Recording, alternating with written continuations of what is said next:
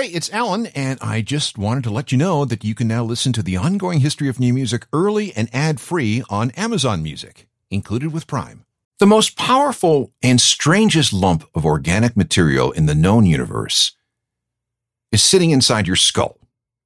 The human brain weighs about three pounds, call it 1400 grams if you're feeling metric, and contains about 10 billion neurons.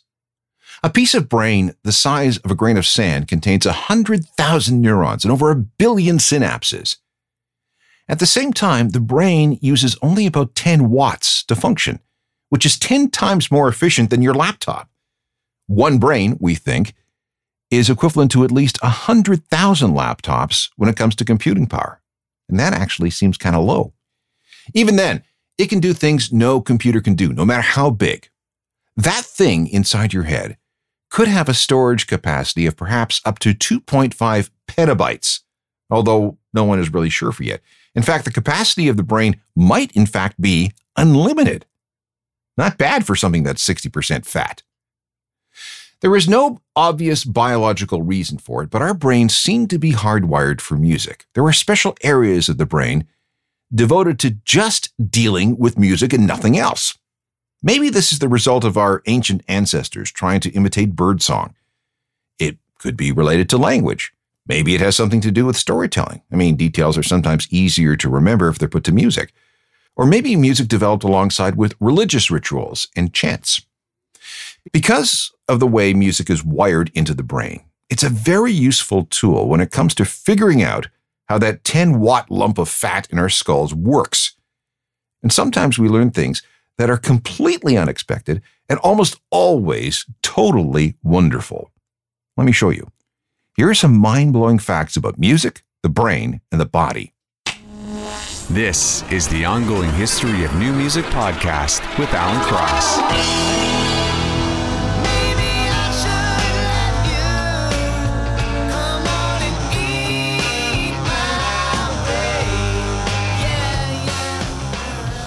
Odds and a brain song to start this program about that thing between our ears and its relationship to music.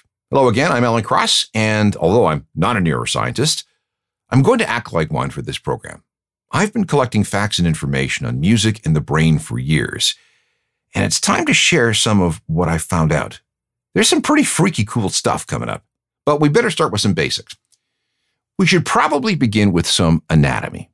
Experiencing music requires all four of the brain's major lobes. Some are responsible for reactions, others are responsible for emotion, others touch on memory, and finally, there's music motivated movement. Let's break this down.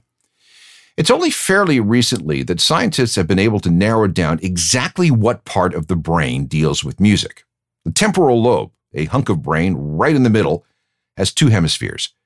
One, the one on the left, interprets speech. The one on the right helps us recognize the structures and patterns of music. This area is connected to the auditory cortex, which is located right behind the ears and is about as big as your thumb. It's the thing that filters and sorts all the audio information coming at us. It breaks down what we hear into rudimentary bits and funnels those bits to the appropriate parts of the brain. It's pretty busy and works with the cerebellum. If it's sent to speech, that audio is routed into the part of the brain that deals with speech. If it senses music, that audio gets routed somewhere else. And not only that, the auditory cortex contains a group of neurons that light up only when we hear singing. That's all they do. They don't light up when we hear someone talking or just instrumental music, just when someone is singing. And nobody knows why. Then we have our musical memories. They're stored in the hippocampus, which is where all our memories are formed. However, musical memories, our personal database of familiar songs, are, while still in the hippocampus, separate from all our other memories. Neurologists figured this out by studying people with brain damage.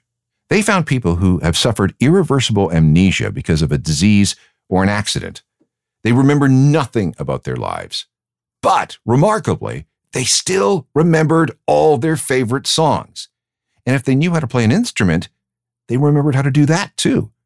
And they can even still read music. That is, if they could before the accident or before they got sick. All their other memories may have been wiped out, right down to their name. But for some reason, their musical memories remain intact. Then we have Broca's area. This is a spot between the frontal lobe and the temporal lobe. This is the spot that not only helps us produce speech, but it's what we use to express music, like playing an instrument or singing. It's right next door to Wernicke's area, which is also next door to the auditory cortex, and we use this part of the brain to analyze and enjoy music. Surrounding all this is the nucleus accumbens. This is the pleasure seeking part of the brain. When we find something we like, the nucleus accumbens gives us a blast of a hormone called dopamine, which is the body's natural feel good drug. We get dopamine from an orgasm, a hit of cocaine, or a song we really like. So we quite literally have part of our brains designed to seek out sex, drugs, and rock and roll and how to react appropriately. The nucleus accumbens is connected to the amygdala. This is where all our emotions are processed and triggered. Again, when we hear a great song and you feel chills, this is where they come from. That's a dopamine rush. There's a subregion called the caudate, and it can sense where the music is going. In fact, the caudate can somehow anticipate the emotional climax of a song up to 15 seconds before it happens. This is why songs that build before a big drop or a big release feel so good. We sense, we anticipate that a big payoff is coming. Music is also sensed by the hypothalamus, which regulates everything from thirst and hunger to sleep to heart rate to body temperature and mood. If you play some relaxing music, the hypothalamus reacts by producing essential hormones that reduce heart rate and blood pressure. It also does the opposite when you hear a great high energy song. Heart rate goes up, blood pressure rises, and you feel a burst of energy. The hypothalamus and all these other areas talk to the putamen which is the area of the brain that processes rhythm, body movement, and coordination. Once music generated dopamine gets into this area of the brain, we may feel a spontaneous need to move with the music, tap our foot, bang out a beat on the steering wheel, or outnote dance. In fact, if a song has a good beat or a good groove, it promotes something called corticospinal excitability, otherwise known as the urge to dance. It includes pumping extra blood to the legs, and changes to heart rate and breathing patterns so the body instinctively syncs up with the music. Scientists in Finland shoved a bunch of volunteers into an fMRI machine to see what parts of their brain lit up when they played different types of music. Happy, dancey music showed clear connections between the auditory cortex and the motor cortex. So they concluded that we are, for some reason, hardwired to dance to certain music. As an aside, more Finnish researchers concluded that everyone has their own unique style of dancing. How you move to music is apparently as distinctive as your fingerprints. All right, now that we've got all the wiring mapped out, close your eyes and listen to this song. Notice how your body and mind react. And you don't even have to like the song to experience a neurological and physical response. Just close your eyes and trace the dynamics of this song while keeping track of how you feel.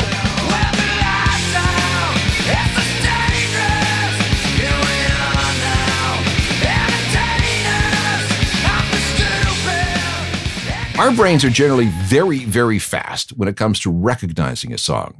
We can retrieve practically everything about a song from that musical database in the hippocampus. I once did a presentation called I Can Name That Song in One Second or Less in front of several hundred people. And the audience had no trouble identifying songs like Stairway to Heaven from Led Zeppelin or the Guess Who's American Woman after hearing a clip that ran for just four tenths of a second. They got the title, they got the name of the song, they got the melody, even the lyrics. Science says that the typical amount of time it takes us to retrieve a musical memory is about 100 milliseconds. That's faster than the blink of an eye, and it's faster than it would take a beam of light to travel around the equator and I'll prove it. What's this song? You have one half of one second. Okay, listen again. Yeah, that's a half second of John Frusciante plucking the first note of Under the Bridge by the Red Hot Chili Peppers. But get this, I tried to fool you. Not only was that just the first half second of the song, but I also reversed it. So what we're hearing is backwards. Here it is again. But in real life, it goes like this. Yet your brain would have none of that. It works so fast with your musical memories that it was able to correctly identify the song even though it was hearing it wrong.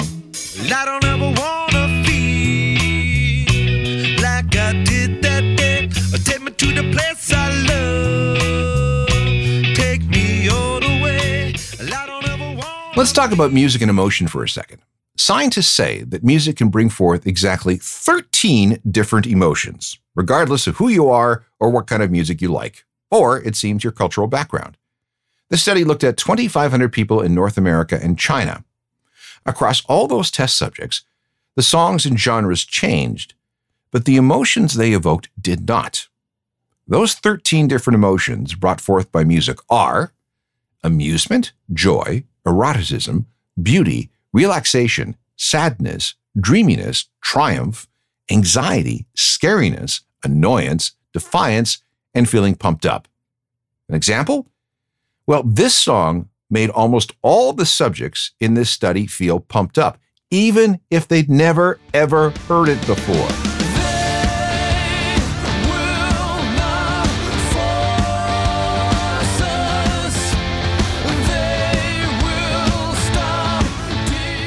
More fascinating stuff about music and the brain coming up.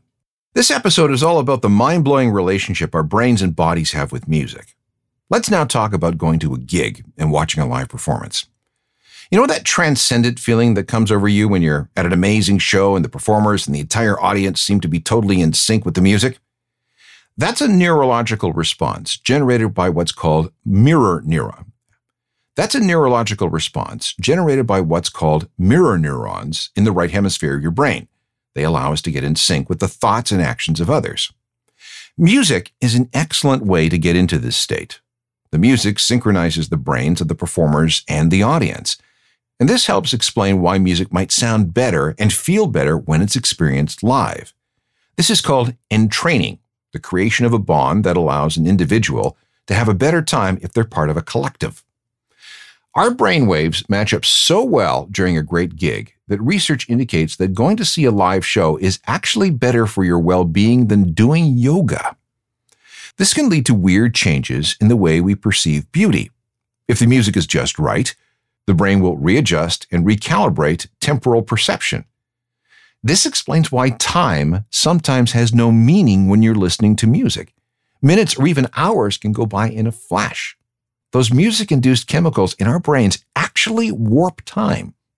That's one thing. The other thing is what happens between musicians who are playing together.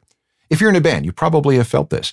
Everyone literally gets on the same wavelength, their brains generating the correct chemicals in exactly the correct amounts, using no fewer than 12 distinct parts of the brain. So when people talk about a band having the right chemistry, they are literally talking about chemistry, a mix of chemicals in your soul.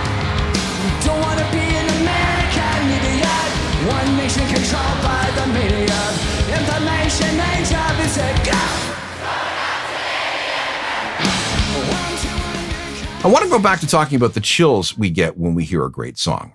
There's a lot of research going into this. In a study from 2020, researchers in France wired up 18 volunteers, people who say they regularly get chills from music, to an EEG machine and played the music to see what was actually going on in their brains to cause this particular reaction. They found that certain music created very specific electrical activity in an area called the orbital frontal cortex, a region that we use for processing emotions. These impulses create more activity in the supplementary motor area, part of the brain that controls movement, and the audio processing areas of the right temporal lobe, which, as we've heard, deals with music appreciation. These parts of the brain work together to get the amygdala to pump up more dopamine, that feel good hormone. Combine that with the anticipation we feel when the best parts of a favorite song are coming up, we get a tingly chill that emanates from the cerebellum. That indicates a lot of extra connectivity is going on within the brain. But not everybody has this reaction. Research out of California says that people who get chills when listening to music have more fibers connecting the auditory cortex to those parts of the brain that deal with processing emotions. This means communication between these regions is better, and better communication allows music and emotions to mingle more freely in our heads. So, if you get goosebumps from music, that means well, you have an extra special brain. You have more of these connecting fibers than most people, and that results in an additional physical response to the music. Why we evolved to have any of these physical responses is a mystery, although some neurologists say that this is a byproduct of us learning how to anticipate events in the immediate future. Like I said, neurologists are so fascinated by the music body reaction that they're always studying it. Queen Mary University in London went so far as to create a Spotify playlist of the 700 songs most likely to create a chills and or goosebumps response in people. They found that sadder, slow, less intense, and more instrumental songs worked best. This playlist included Only Love Can Break Your Heart by Neil Young, Prince's Purple Rain, I Will Always Love You by Whitney Houston, How Soon Is Now from the Smiths, The Foo Fighters and Best of You, Creep by Radiohead, and this one. Let's test it out together.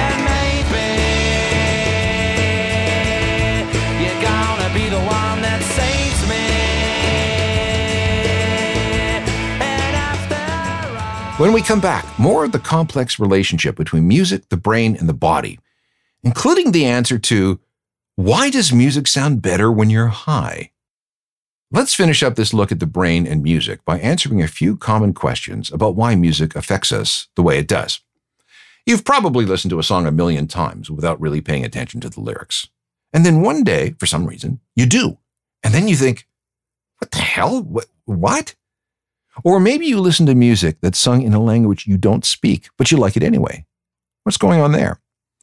These two reactions are related and very complicated. It involves something called sound symbolism. Basically, you could appreciate and enjoy sounds, like singing, without really needing to understand what's being sung. We're just enjoying the lyrics as sounds, not as words. It's only when we really concentrate on the words, if it's a language we understand, that their meaning might sink in. And if the song is in a foreign language, we really don't care because these sounds just sound good. Again, the human brain has evolved to respond to sound first and what's being sung second. Here's a tip if you've been to a very loud concert. You know that weird, muffled underwater feeling that you have with your hearing when you've been exposed to music at high volumes for an extended period of time? That results from powerful waves of sound punishing little hairs in our inner ears called cilia. Their job is to convert the acoustic kinetic energy of sound waves into electrical impulses that the brain then interprets as sound. Too much volume destroys or impairs cilia, resulting in an inability for them to do their job. It takes about three days for them to regenerate, which is when your hearing returns.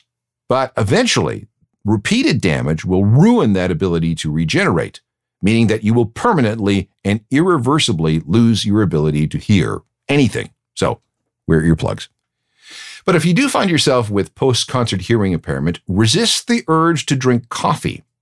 Caffeine plus audio overstimulation equals more time for your hearing to get back to normal. You know, it may have been a late night and coffee may have seemed necessary, but don't do it if you want your hearing back sooner. Here's an odd bit of research. Your taste in music may be related to the height of your parents, or specifically, the parent which did most of the parenting. Let's say, for example, most of the heavy lifting with your upbringing was done by your mom, and your mom's a bit on the short side.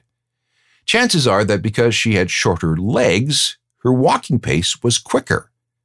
Babies tune into that as they're being carried or pushed about and the theory is that they thus grow up to enjoy music with quicker rhythms. Conversely, a taller parent has longer strides and a slower walking rhythm. The sons and daughters of those people apparently grow up to like their music a little slower. And here's a common question Why does music seem to sound better when you're high? It is not your imagination. Let's deconstruct this. We've already learned that so much of our central nervous system is activated when we listen to music. Lots of computing power is going on. The receptors in our brain that respond to cannabis do much the same. They're called CB1 receptors. And when there's cannabis in the blood, they go hyperactive, which changes our mood and our appetite, hence the munchies, and sensation. Music plus cannabis enhances activity in the mesolimbic dopamine system. That means for every note of music we hear, we get extra dopamine secretion caused by cannabis. And remember that dopamine is the body's feel good hormone. The more music, the more CBD, and the more THC, the more dopamine gets released. And the brain finds this wonderfully gratifying. And because being high tends to lock people into the moment by interfering with the creation of short term memories, the result can be a lot of focus on the moment. That means the music you're listening to becomes more interesting because our natural need to anticipate what's coming next is actually suppressed. It's like hearing the music note by note. That means you're able to pick out things that you've never heard before. Complex music makes more sense, and even simple arrangements seem to reveal more. So, no wonder so many musicians and music fans say that a little weed is good for what they do. There are plenty of playlists that suggest songs that sound best while high. I browsed through a bunch of them, this one seems to come up a lot.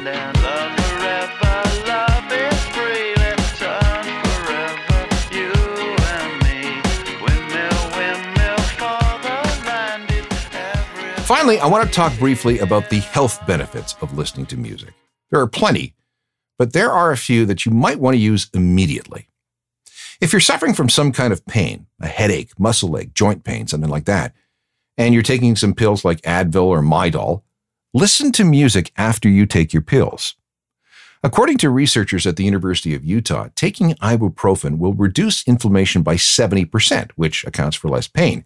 But get this when they gave pain sufferers ibuprofen and had them listen to Mozart at the same time, that inflammation decrease went from 70% to 90%, which meant even less pain. Now, I should point out that they only tried this on mice and they only used Mozart, but if these findings hold in human trials, this could lead to whole new methods of pain management. Take two pills and listen to the marriage of Figaro and call me in the morning, that kind of thing. A study from France determined the exact amount of music that we should listen to every day so we stay in good health. And that number is exactly 78 minutes.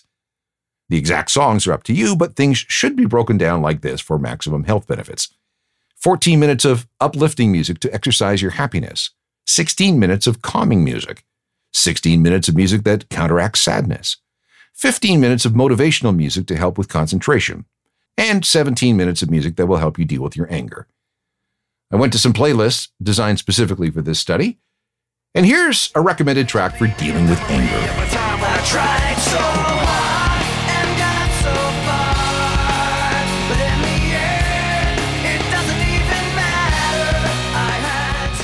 There are so many fascinating connections between music and our brain and our bodies that we're going to have to come back to this topic in the future. But let me leave you with a few more things. Singing in the shower might actually be good for your physical and mental health. There was a small study in the UK that says after five days, people feel better about everything just by singing in the shower every morning. If you find yourself unable to tolerate certain music since the pandemic began, that is not your imagination. Studies are showing that people subjected to pandemic related lockdowns became more sensitive to noise. 43% of the people in one study say that they just can't tolerate loud music the way they used to. And if you have a friend who has terrible taste in music, researchers at McGill in Montreal discovered that musical taste can be manipulated in minutes just by a little magnetic zap to the front of the brain. They could increase or decrease the amount of enjoyment people got from music by using something called transcranial magnetic stimulation. Again, this has something to do with the regulation of dopamine within the brain, but they're really not sure how or why. There are hundreds of ongoing history podcasts to choose from on all the podcast platforms. You're encouraged to download and listen to them all. If you need music news and information on a daily basis, join me at my website, which is a journal of musical things.com. Get the free daily newsletter too. I'm on Facebook, Instagram, and TikTok, and all email can go to alan at alancross.ca. See you next time, and uh, take care of your brain with the appropriate music. Technical production is by Rob Johnston. I'm Alan Cross.